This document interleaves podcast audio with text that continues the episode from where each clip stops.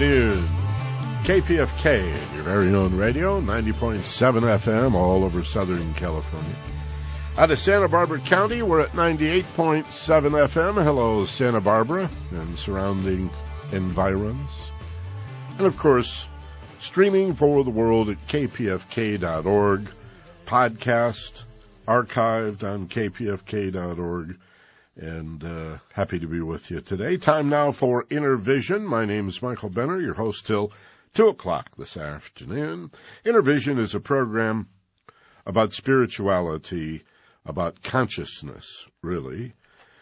We usually describe it as a strip that's heard in different formats all week long about spirituality. But my focus on Friday is particularly about consciousness and what we mean by that is just how awake or how aware are we. Uh, it's about going deeper than just what you think to why do you think the things that you think? Why do you believe what you believe? Uh, today we're going to actually focus on emotional feelings. Why do you feel these moods, these affects, these emotions, and what in the world do they mean? And uh, why are they so hard to manage, especially anger? What is with this over the top anger? Uh, watching politicians lose it on the. Uh, I saw a couple of uh, veterans on a television news program yesterday. One was an anti-war Iraqi veteran. One was a pro-war Iraqi vet. And both of them, about, gosh, seconds into their exchange were screaming at each other, just to- totally lost control. And uh, it's understandable it happens to everybody. There are skills and tools for managing emotions as well as interpreting the meaning of emotions, for there's great wisdom in our emotional nature. Even the portal to spiritual growth, the doorway, if you will, to spiritual growth goes through emotional intelligence, or what today I'm going to call emotional literacy. And we're going to talk about emotional illiteracy and and uh, how to become more emotionally literate. And we'll take your telephone calls a little bit later in the program. Uh, usually at about half past, we'll open up to telephones, take your questions, your comments in particular. Um, and uh, any questions on this whole subject. I have a brief announcement I want to make at the top of the program, and uh, I'm happy to do this because this is a fellow that I've met uh, on a couple of occasions. I had the fortune, good fortune, and the honor of interviewing him on this radio program some months ago, and uh, I'm going to be out of town next week, just for a week. I'll be back two weeks from today. But uh, next week we have a special program for you, and I want you to make it a point to tune in.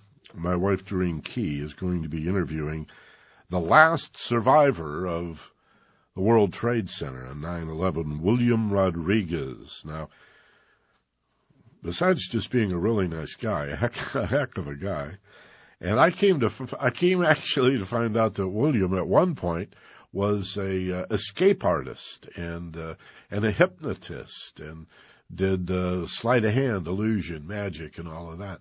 But for the last 20 years was a janitor at the World Trade Center.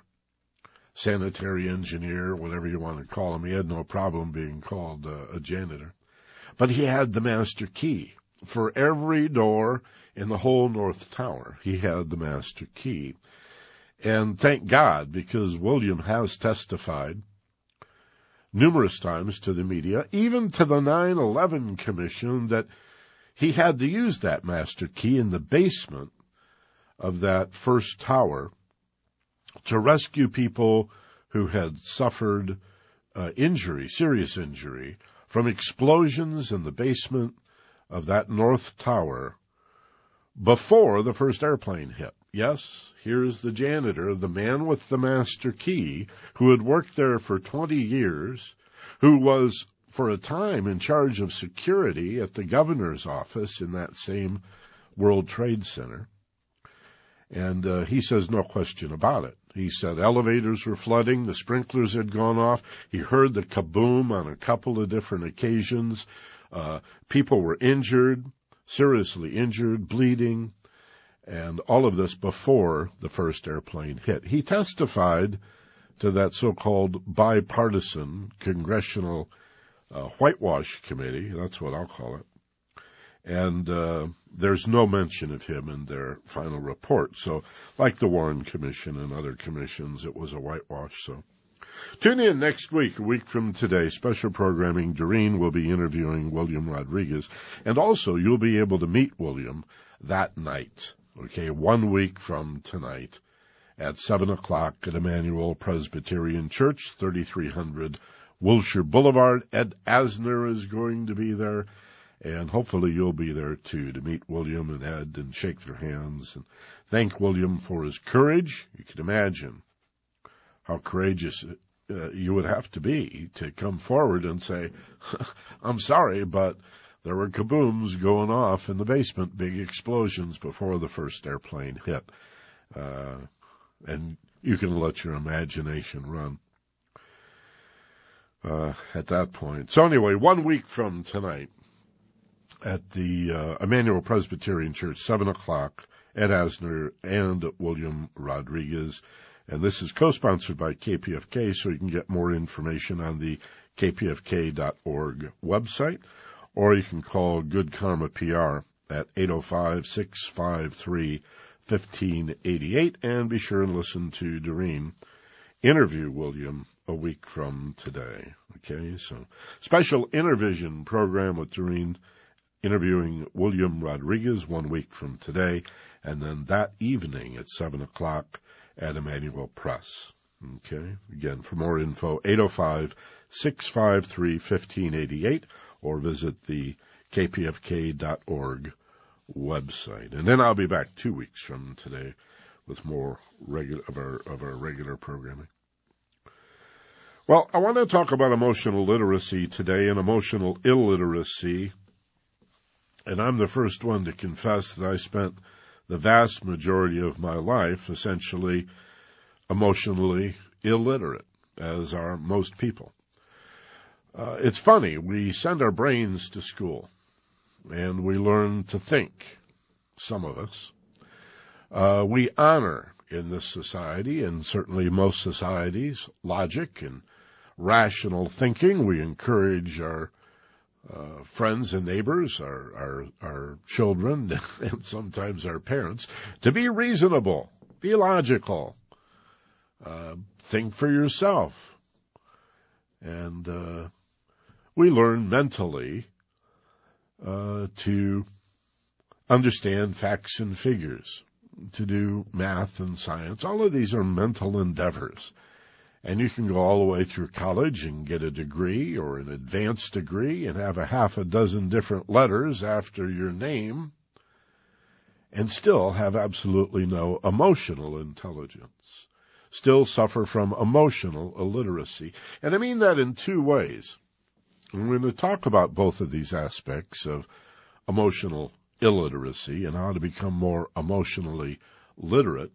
And then again about 20 minutes from now or so, we'll open up the telephone lines and give you a shot. You can jump in here and, uh, maybe you have horror stories of your own emotional illiteracy or uh, a good story about how you got smart and began to develop what now is being called EQ.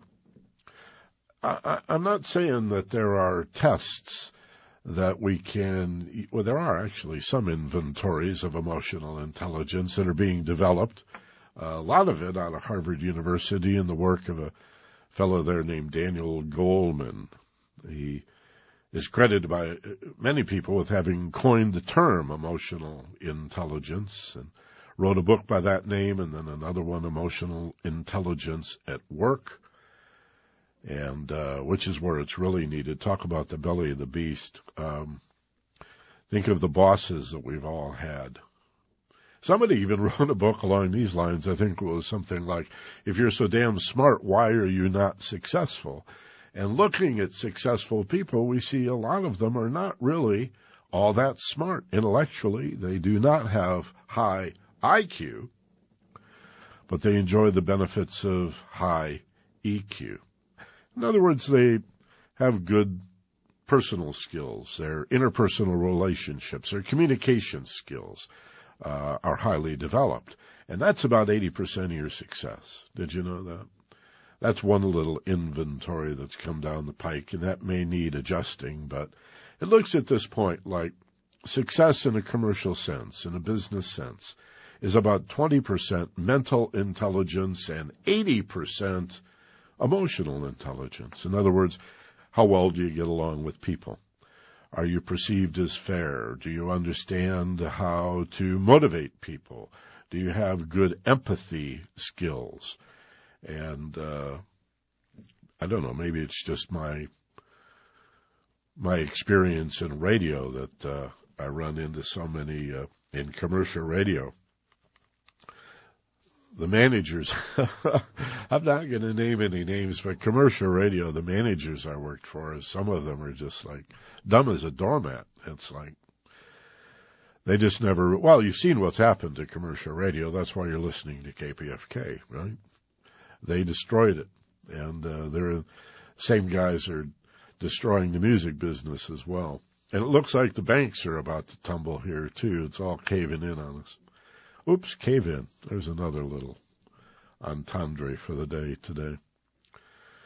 But uh, if 80% of your success has to do with emotional literacy, then we should talk about these two areas. Number one, how do you interpret the meaning of your emotions? And are you even aware that you feel the way you feel for a reason? And instead of simply saying, well, I'm angry, yeah, but why are you angry? Or I'm hurt, or I'm lonely, or I'm sad. A lot of people just can't even make I feel statements. I feel fill in the blank.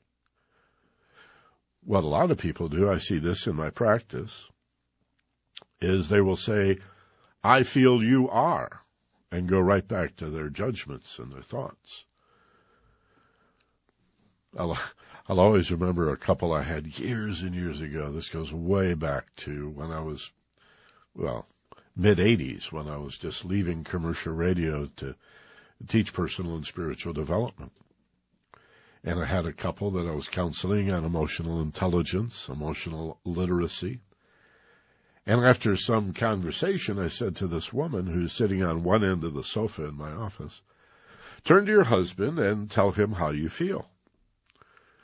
And she said, uh, well, I feel uh, angry and I'm and I'm frustrated and I'm I'm irritated. I feel lonely and and I'm I'm a bit depressed right now, as a matter of fact. And well, gosh, uh, there's a bunch of feelings I don't really understand. So I guess I could say I feel confused as well. And she did a real good job of laying out her feelings.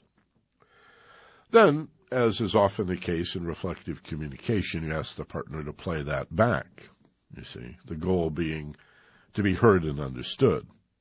In fact, that's one of the big clues in emotional literacy. When you argue with someone, you only think you need to be right. You only believe you need to make the other person wrong so that you are right. And we only believe that the other person in the argument is doing the same thing, that they want to be right and need some agreement, and of course that's not the case. What we want is acknowledgement. There's about $5,000 worth of therapy in that sentence right there. What we, what we want is not agreement, but just acknowledgement. We just want to know that the other person understands us. You don't care if your partner agrees with you. This is much more difficult to accomplish in the workplace. It's difficult enough at home. But uh, to go back to the story, the husband then plays back his wife's feelings, and then it's his turn. And I said to the gentleman, I said, now I want you to do the same thing that your wife did. Turn. He's on the opposite end of this very long couch. Face your wife and tell her how you feel. He turned, he looked at her, he said, I feel you're a bitch. And I said, no, man, no, no, that, that's not a feeling. You know, didn't you hear the words your wife used? I feel, and then the words that followed were all emotional feeling words, like lonely or sad or depressed or angry or frustrated. I feel a, a statement that begins I feel is to be followed by the name of an emotion. I said, You're a bitch. That's not a feeling. He said, But that's how I feel. I said, No, that's what you think. That's a judgment based on feelings you can't seem to express. Now, that was uh, almost 30 years ago as I was just beginning this uh, practice, and uh, I've seen it countless times since then. And oddly, the more over the top we get, the more angry, the more frustrated we get, uh, the less likely we are to understand the meaning of our feelings, much less manage our behavior. Those are the two parts of emotional intelligence I want to talk about today. Interpreting the language of emotional feelings. Yeah, okay. If you, if you even have the ability to say how you feel rather than what you think as a result of these, these uh, feelings, can you interpret the meaning? And what would the meaning be about? Would it be about you or the person who, quote, made you feel that way? And secondly, how do we manage over the top feelings? Those are, I think, are two parts of emotional literacy that we really need to begin with. And again, gonna, in just a few minutes, open the telephones and solicit your comments, your questions about this whole topic. Now, first of all, and we touched on this just a little bit last week. We were talking about freedom with Paul Krassner on this program last week and talking about deeper freedoms than guarantees in the Declaration of Independence or the Constitution or, or, or the Bill of Rights. How free could anybody be in spite of uh, such government guarantees if we're not free to think for ourselves. And the same thing goes to feelings. How free can you be if you don't understand why you feel the way you feel or what those emotional feelings say about you? And this is where I want to begin to break it down for you. Okay. It's got to begin with an understanding that emotions are a deeply intimate and personal response to whatever is happening to you. That your emotions cannot be given to you or done to you. And the idea that somebody could make you feel angry or make you lonely or make you feel anything is absurd on the surface. Okay. If I stood uh, uh, ten people up, randomly selected ten people, and had them stand side by side, and one at a time I said the same hurtful, insulting, nasty thing to each one of them, it would elicit, for the most part, ten very different responses from each individual. That's the way it should be. Because the emotion is much more related to your response than to anything done to you. Uh, I remember a guy years ago calling me on the radio and saying, Michael, I really need your help with something. And I said, yeah, yeah, what, what can I help you with? He said, I don't know, man, if you can help me with this or not, but I, I really hope you can help me. And I said, yeah, yeah, tell me. Finally, he comes out with it. Michael, people make me get into fights. I said, what? People make me get into fights with them, like in bars and, and, you know, they, they just badmouth me. I don't know. It was something about me, maybe. I don't know, but they make me get into fights. And, and I said, how do they do that? You know? People make me angry, really? How do they do that? People make me feel, she made me jealous. He made me they gave, you're a victim of your feelings. And here it is, somehow 2007. You know, how long have we been on this earth? Two million, three million, four million years? Let's just say roughly three million years. And we think our emotions are done to us rather than evoked from us. Oh, I'm talking about a response to some circumstance, some event, some stimulus that you may not like. Michael Benner is calling me names over there, but the way you react or respond, The feeling that you experience is yours. And that's the critical, that's certainly an important beginning step in understanding emotional literacy, becoming emotional, emotionally literate or emotionally intelligent is to take responsibility, take ownership, become accountable for your feelings. See them as responses.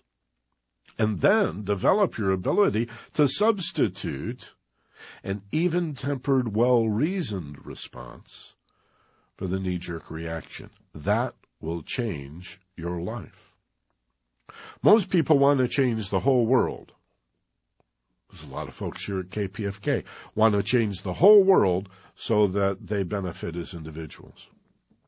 Like, the best reason to stop war and create peace is so I have some peace of mind.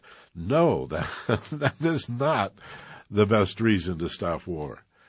Uh, and it's not going to work anyway. We need justice if there's going to be peace. There has to be justice, obviously. But to change the world so that we benefit, or to change other people, to change your wife or your husband, to, to manipulate or influence or cajole or threaten uh, your boss or your coworkers or your employees, your parents, your children, or the dog even, to make your life work is primitive on the surface, and yet this is what the vast majority of people do. And the more emotionally upset we get, negative in our emotional feelings, the more at victim we become, the more helpless, and the more we try to struggle to fight back to control the world rather than control our response to it. In navigation and sailing, there's an old saw that uh, you can't control the wind, so you trim your sails. Would that people really understood that. We can't control other people. I don't know if you've noticed, but other people cannot be controlled. Uh, the people of Iraq cannot be forced to see themselves as Iraqis when it's a made up idea that goes back uh, about 70 years or less. Iraq. The British invented it. They're the Kurds, they're the Shia, they're the Sunni, they're tribal peoples. They're Muslims, and they're at odds with each other, and similarly, you cannot force upon people democracy. You can't control people.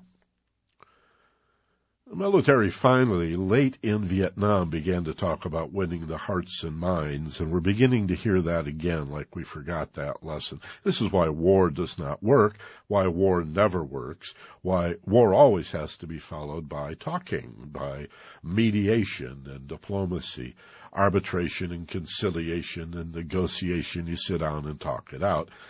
Eh, there's just so much money to be made in the violence and the mayhem and we are emotionally illiterate.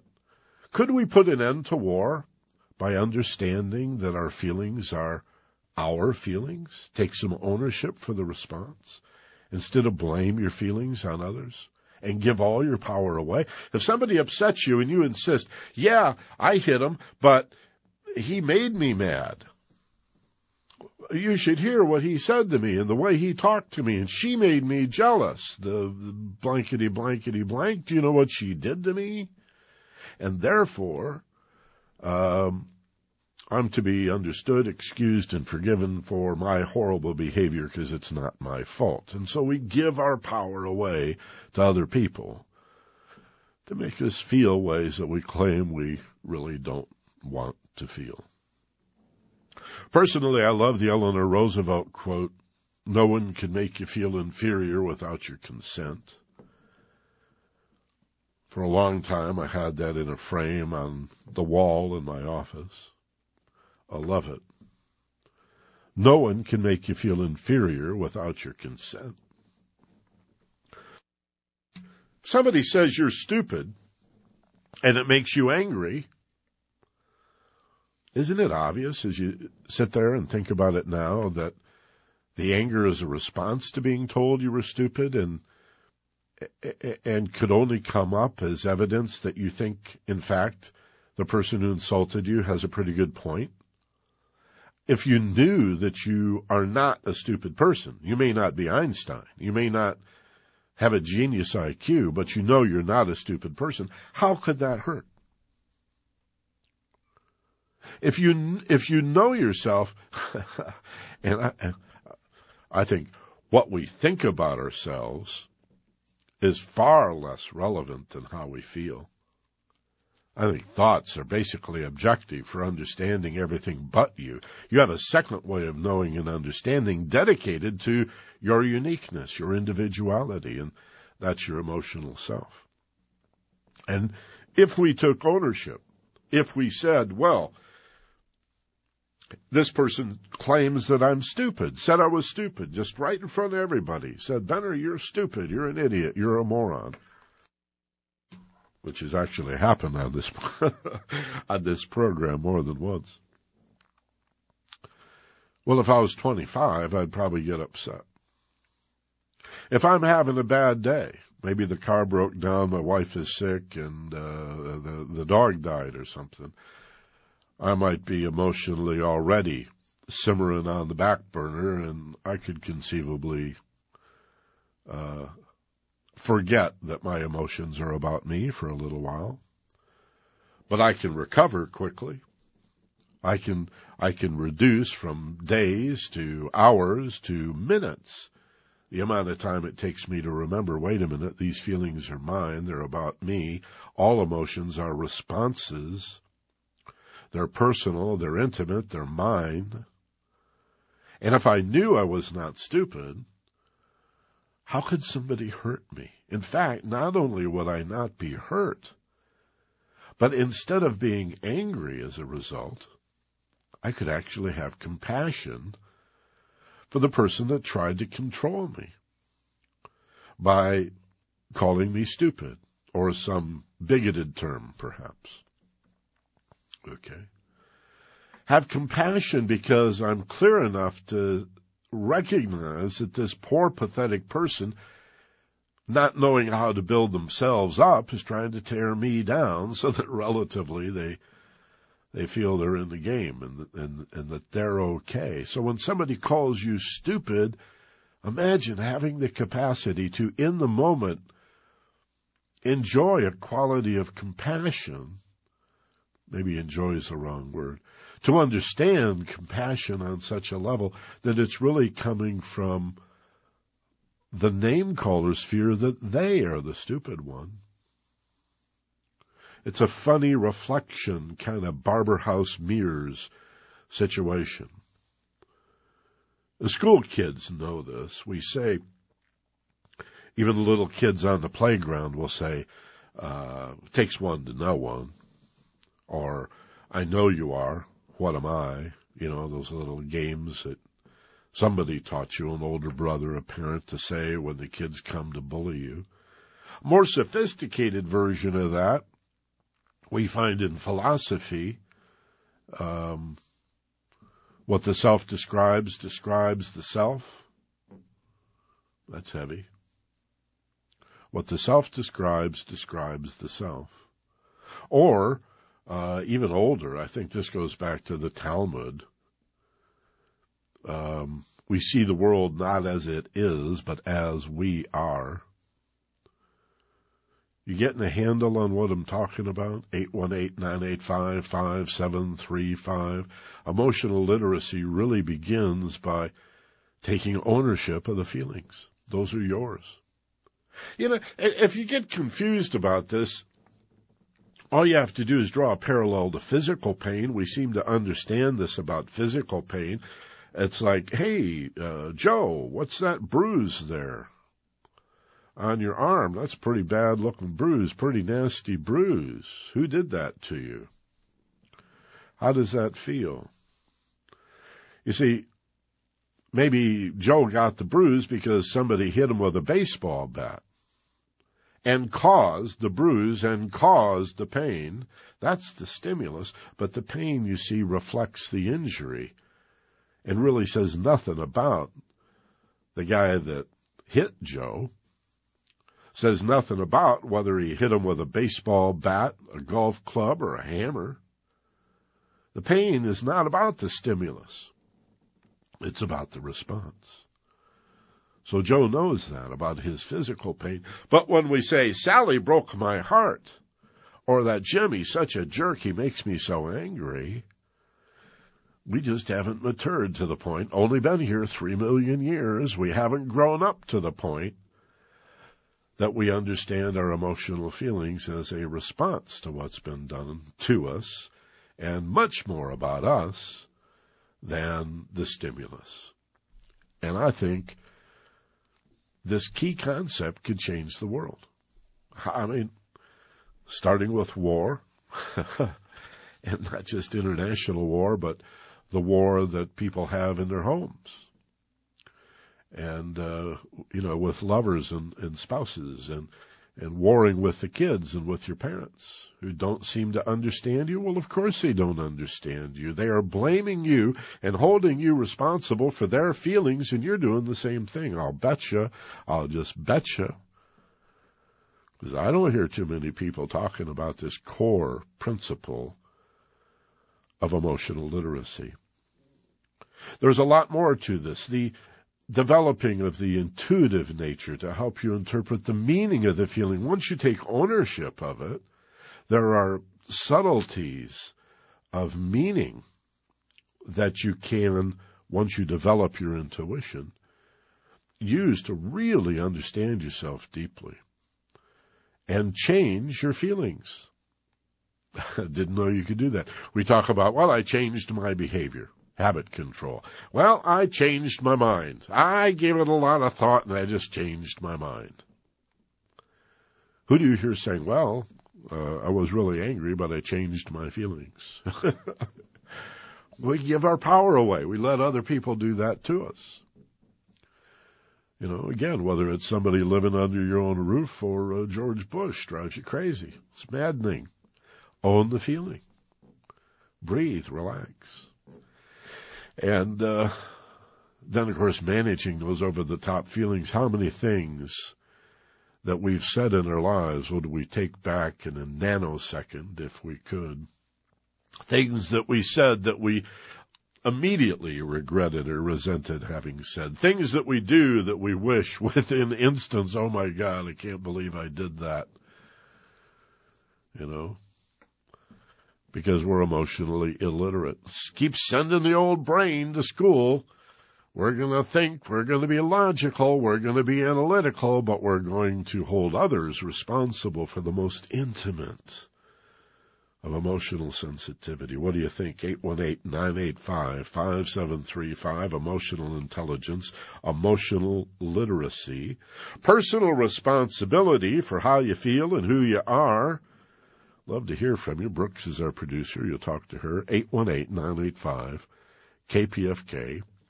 985-5735, the 818 area code. We're going to take a short break. We'll come back in just moments with your telephone calls on Inner Vision with Michael Benner.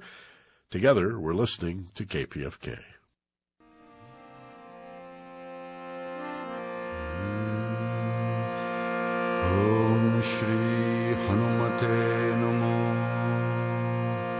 For over 50 years, Philosophy East and West with Alan Watts has been broadcast on Pacifica Radio. KPFK continues this tradition with Alan Watts, Sunday mornings at 8.30. That's Alan Watts, Philosophy East and West, Sundays at 8.30 a.m. on KPFK Los Angeles. The only really free and unashamedly creative and adventurous radio station in the world.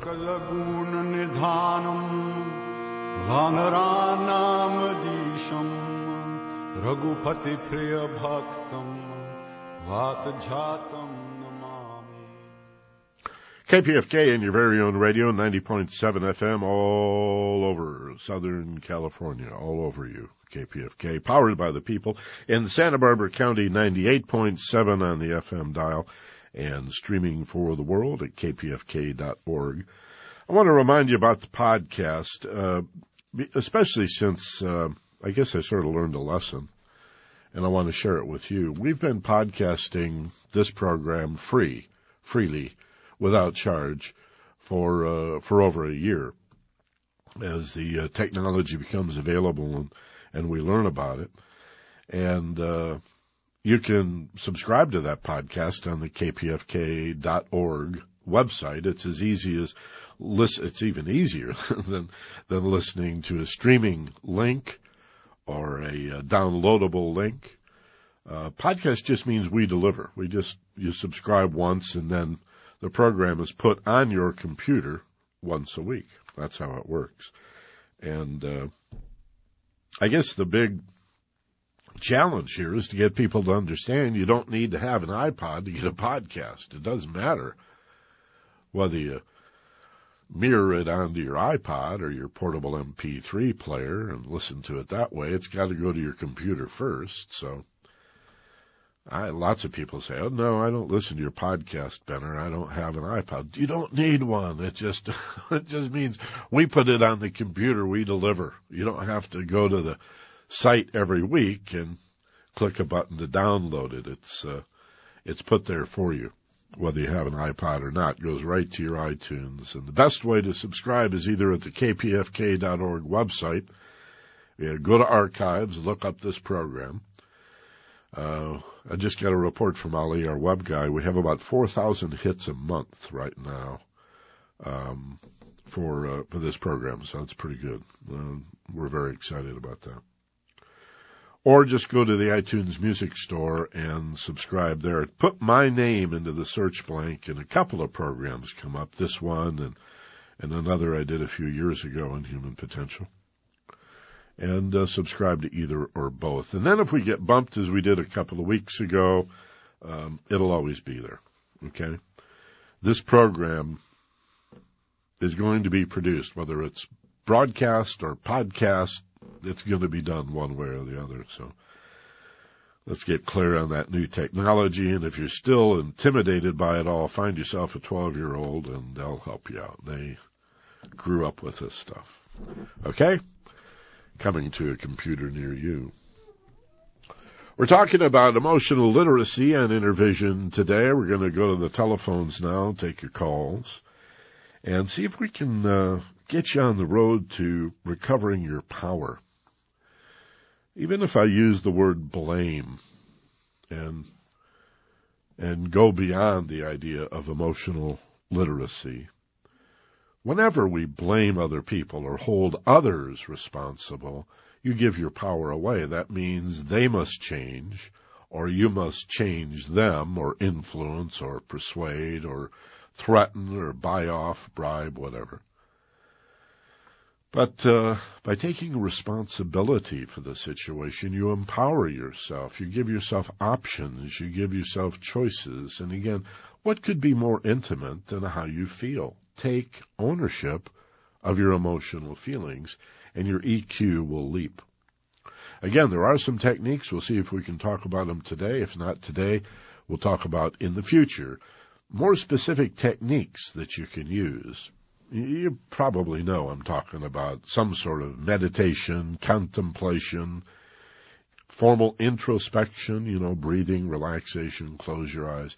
That's when intuition bubbles up. You must have a still body, a clear mind, and a calm heart to experience your intuitive nature. Whether it comes to you as pictures in your mind or voices in your head, so to speak, or just a sensation in your body. Different people experience intuition in different ways. It may be the dawning of an idea or a light bulb coming on, or you could be struck by lightning in a sense.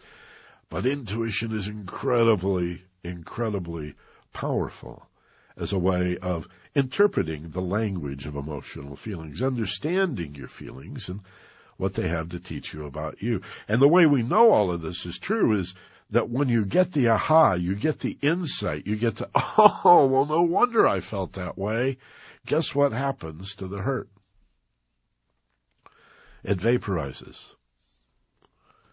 When you understand why you feel the way you feel, if it's a negative feeling, it goes away. Positive feelings you don't need to interpret. Positive feelings by their very nature. Anything that's love and happiness and joy and, and peace of mind and, and kindness and generosity and tolerance. That stuff by its very nature reflects what you already know about yourself. It's everything that hurts emotionally that reflects what you do not know about yourself. Another of the basic rules of emotional literacy. Let's go to the telephone and see what our callers have to say on Inner Vision. We're going to start in Mission Viejo. And Chris, you're on Inner Vision with Michael Benner on KPFK. Hi. Hi, Michael. Good to hear from you again. Thanks. Um, well, basically, I've been accused of being too sensitive, and uh, I kind of agree with them. But I don't know. If that's is that a bad thing?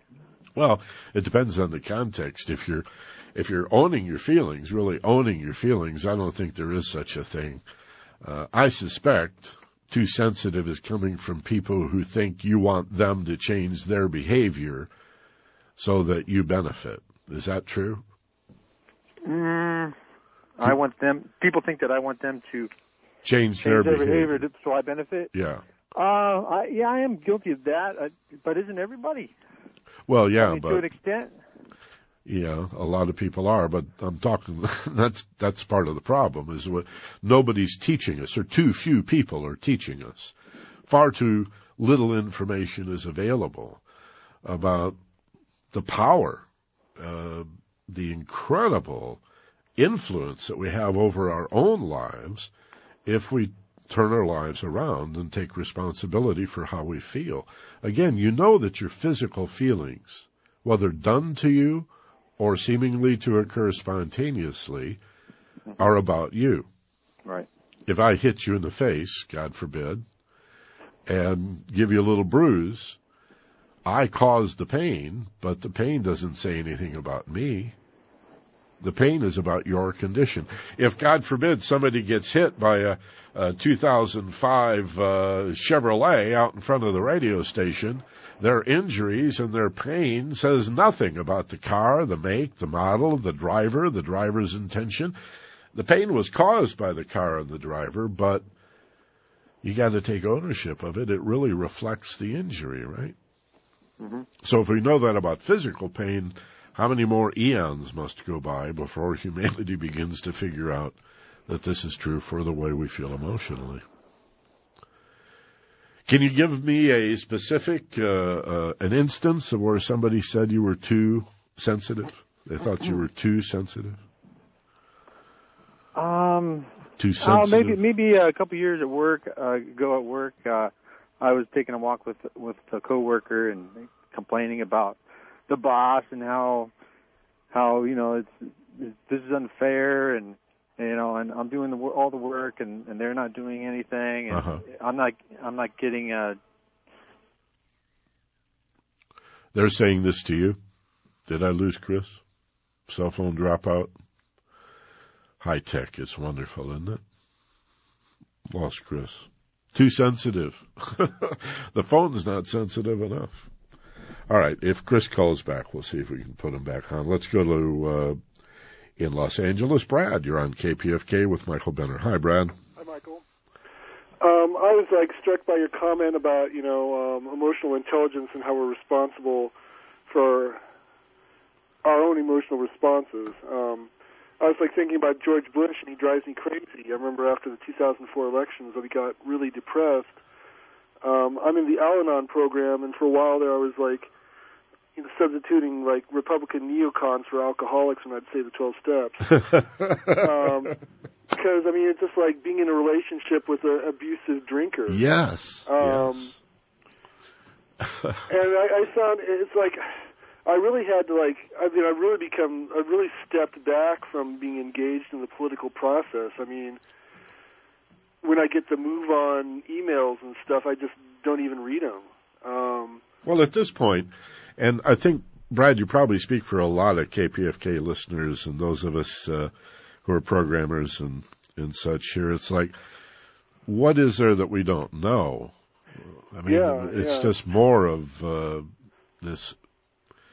I mean, I'm at a loss for words. All the superlatives we used up years ago in the beginning days of this administration and the war and and that a, that a quarter of our neighbors are so brain dead they still uh, you know are afraid to align with Democrats so they got to support George it's it's it is a little scary and Well, I guess my my question is like how how do I how do I own my feelings of like depression and anger? You know, I mean, how how do I change myself in this situation? Well, it starts by in a nice quiet state, meditative, introspective, contemplative state. I know you as a very creative guy. Happy birthday, by the way. You have, thank you. You have a birthday soon, don't you? Or did it I just had it. Yeah. had it already? Good. So you're 29 again. That's right. Yeah, for, nice. For the fiftieth time.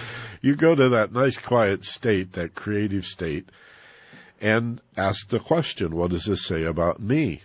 What, and you can say it in a variety of ways. One of the phrases I like to use personally is what it, in, in this situation, I ask myself when I get nice and quiet, what is my personal growth lesson? What can I understand about myself from the way I feel now that that war upsets us and angers us, uh, that injustice in general drives us crazy. I mean, what does that say about us? It says that we're tender, loving, kind, considerate, caring, passionate, compassionate people. Well, then it sounds like the, the change that I need to make is almost like a sort of follow up to the previous caller's question. Is like I need to stop being so sensitive. I, I don't think so because uh, maybe what we need to do is expose ourselves less to the input of more information about how corrupt the world is and channel some of it. This is a challenge to all of us. Uh, in some sort of appropriate response, whether it's writing letters or, or I know you're an artist, you, you express yourself in your artwork. Uh, I happen to have a talk show. That's wonderful. Uh, I've been writing uh, more letters to Congress people. We could write to magazines. We can get involved as activists. We can boycott and protest and picket and march. And there's even direct action. Whatever, whatever happened to direct action? Right. Why aren't more of us going to jail?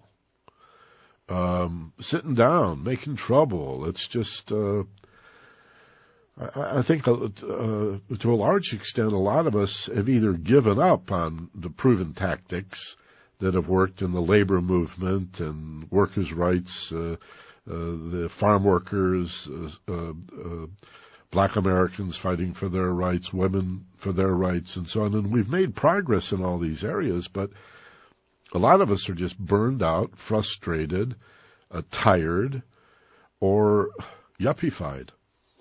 I think a lot of my friends have just become yuppified. They they did it, and now they just rather worry about how they're going to make the payment on the BMW. I don't know, but we have to do whatever we can do. But uh, uh, I'll tell you this: what could be more frustrating than feeling like we are victims of our emotional feelings, and that as long as these Republicans are in office and the do nothing Democrats are taking money from the very same interests, and Hillary was pretty clear about it the other day. She loves lobbyists, and so there's not much hope down the road. Uh, some sort of palace revolution, some sort of, uh, uh, I don't know exactly what it's going to take, but certainly some involvement. And the more we feel victims of our emotions, the less involved I think we're going to be. But if we take ownership of the feeling and say, you damn right I'm angry. I'm angry because I'm a gentle person in a violent world, because I'm a person who has a passion for justice in an unjust or unjust world. And then we go do something about it. It, I think part of that is we gotta accept that little things add up, that we don't have to fix the world overnight. We'd like to, um, and, and handle the whole process very quickly, but it's going to take a lot of little steps. And if we would take the sociologist's view or the anthropologist's view or even the archaeologist's view of things, we can see humanity progressing. We're unfolding. It's just so damn slow that it's frustrating for sensitive people to live in an insensitive world. It's just tough for us. But I don't think we're too sensitive. I think maybe we need to just be more active, keep doing what we're doing, and maybe a little more patient too, but I don't want to be too patient.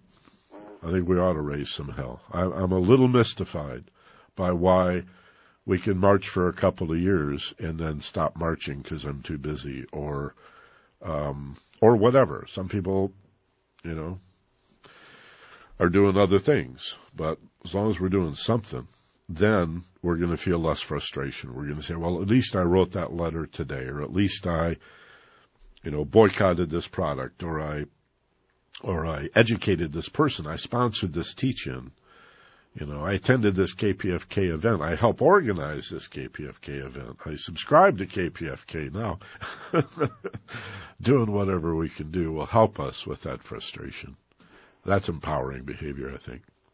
So Okay. Thank you, buddy. Thank you. Nice hearing from you again. Let's go to Cerritos and uh, Amy. You're on KPFK on Inner Vision with Michael Benner. Hello, Amy. Hi, how are you doing? I'm better and better, thank you.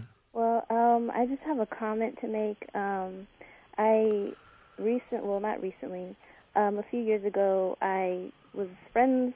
Well, we had a strained relationship, but um, he made a, a comment to me that affected. Um, well, as you said, I basically responded to his comment um, really negatively. Um, it was a racial comment, and it was um, something I'd been dealing with my whole life, and it actually kind of ended our friendship. So I really understand um, how how um, a reaction to someone else's, you know, gesture or word can affect your life. Um, I don't. It it Does it still hurt you to think of that bigoted comment? it it does. Um, I know how to handle it more now, and I'm How? actually glad. How do you do that? Um, I realized that it was because I agreed with him. Um, the term he he mentioned was whitewashed, and um, I just had been dealing with that my whole life, and I did not expect him to say it. So, um, but now I I think about how I feel, and I under, try to understand who I've tried to make myself to be, and not concentrate on other people's negative comments because it's not about me in the end. So That's right. Or it is about you in the end, but you know, see, part of owning your feelings is you know what parts of those feelings do apply and what parts of what's been said to you do not apply. It works both ways. So I'm not, if that's an odd uh, statement. I've never even heard that. What is that a reference to? Forgive me. I, um, nobody's ever called me that. Oh, um, well, whitewashed is a term used for um, people of color who um, seem Americanized or um, don't reflect their ethnicities, I see. stereotypes. I like see. They're passing. Yeah, Yeah. Or there used to be a term uh, in the black community, Oreo. you're right. Yeah. Bourgeoisie. So again, do you, so you're telling me then you understand that as you get more clear about who you are, regardless of the amount of melanin in your skin, you can, you can be part of the mainstream society and honor your ethnicity for all of its beauty and diversity and feel comfortable about your individuality. And the more you know about those things, the less a statement like that could hurt. Right. I mean, it's like Obama. They were saying that he wasn't black enough. That's really not about skin color. That's about not having had the experience of being a black man in America generation after generation. But I don't know. That's, that's, I, I think it's this country's come a long way due to the fact that he has such a high. Um, well, he's he's. I mean, he's competing with Hillary, uh huh. and I think this country's come a long way. I think it has more to go, but it's it's good to see him running. I agree. He's got a vision. He's got a vision. Thank you very much. nice talking to you. We're pretty much out of time. Thanks, Amy. Uh, yeah, that's exactly what we're talking about. When you take ownership of an emotion, people can't hurt you without your permission. And then you say, well, you know, Maybe I have been stupid in this area or could be smarter in that area. We'll talk about it more in the future. Remember to tune in next week. Got a special program for you. I'll be out of town, but my wife Doreen Key will be interviewing William Rodriguez about 9-11. He was there, folks. He heard the explosions in the basement before the first plane hit. Don't miss it. Next week, Inner Vision, Friday at 1. And then I'll be back the week after that. I want to thank um, Jose Juan for engineering and uh, Brooks for uh, producing and uh, my wife Doreen Key for all her help, Christine Blasdale for all of her help, my web guys uh, Kurt Wyman and Craig Duncan and Roy Batchelor, and most of all you for listening. My website, theagelesswisdom.com. Remember the THE is always be gentle, love life, and take care of each other. This is Michael Benner.